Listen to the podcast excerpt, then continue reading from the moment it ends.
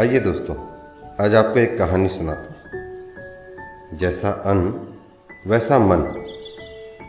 एक बार एक ऋषि ने सोचा कि लोग गंगा में पाप धोने जाते हैं तो इसका मतलब हुआ कि सारे पाप गंगा में समा गए और गंगा भी पापी हो गई।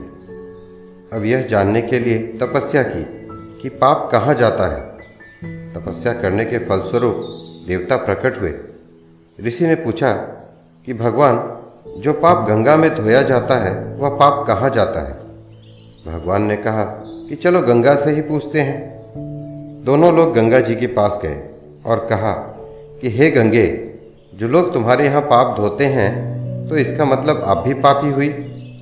गंगा ने कहा, मैं क्यों पापी हुई? मैं तो सारे पापों को ले जाकर समुद्र को अर्पित कर देती हूँ। अब वे लोग समुद्र के पास गए। हे सागर गंगा जो पाप आपको अर्पित कर देती है तो इसका मतलब आप भी पापी हुए। समुद्र ने कहा, मैं क्यों पापी हुआ? मैं तो सारे पापों को लेकर भाप बनाकर बादल बना देता हूँ। अब वे लोग बादल के पास गए और कहा, हे बादलों, समुद्र जो पाप भाप बनाकर बादल बना देते हैं तो इसका मतलब आप पापी हुए? बादलों ने कहा, मैं क्यों पापी हुआ? मैं तो सारे पापों को वापस पानी बरसाकर धरती पर भेज देता हूँ, जिससे अन्न उपजता है, जिसको मानव खाता है। उस अन्न में जो अन्न जिस मानसिक स्थिति में उगाया जाता है और जिस वृत्ति से प्राप्त किया जाता है, जिस मानसिक अवस्था में खाया जाता है, उसी अनुसार मानव की मानसिकता बनती है। अन्न को जिस वृत्ति से प्राप्त किया जाता है और जिस मानसिक अवस्था में खाया जाता है, वैसे ही विचार मानव के बन जाते हैं। इसलिए सदैव भोजन स्मरण और शांत अवस्था में करना चाहिए। और कम से कम अन्न जिस धन से खरीदा जाए, वह धन ईमानदारी एवं श्रम का होना चाहिए। जैसे, भीष्म पितामह सरसैया पर पड़े प्राण त्यागने के लिए शुक्ल पक्ष के आगमन की प्रतीक्षा कर रहे थे। भगवान श्री कृष्ण के आदेश पर युधिष्ठिर उनसे प्रतिदिन नीति ज्ञान लेते थे। द्रौपदी कभी नहीं जाती थी। इससे भीष्म के मन में पीड़ा थी। श्री कृष्ण ने भाप लिया था। उन्होंने युधिष्ठिर से कहा, अंतकाल की प्रतीक्षा में साधनारत पूर्वज से सब परिवार मिलना चाहिए। परिवार पत्नी के बिना पूर्ण नहीं है। इशारा समझकर युधिष्ठिर जिद करके द्रौपदी को भी साथ ले गए।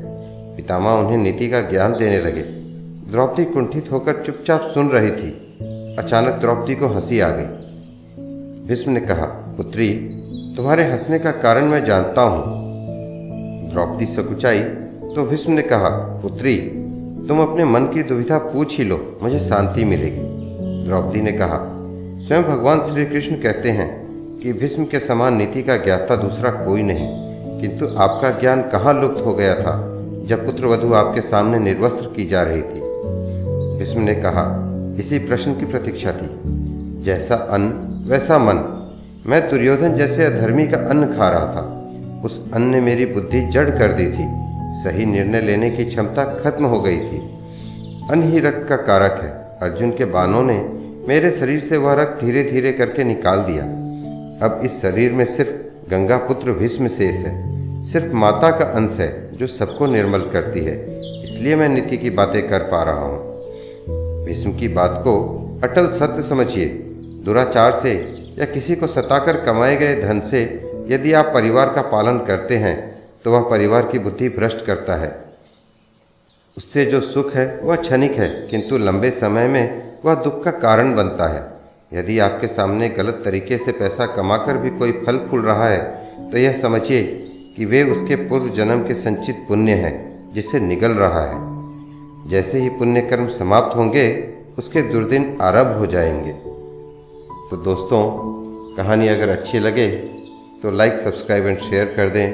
तब तक के लिए धन्यवाद।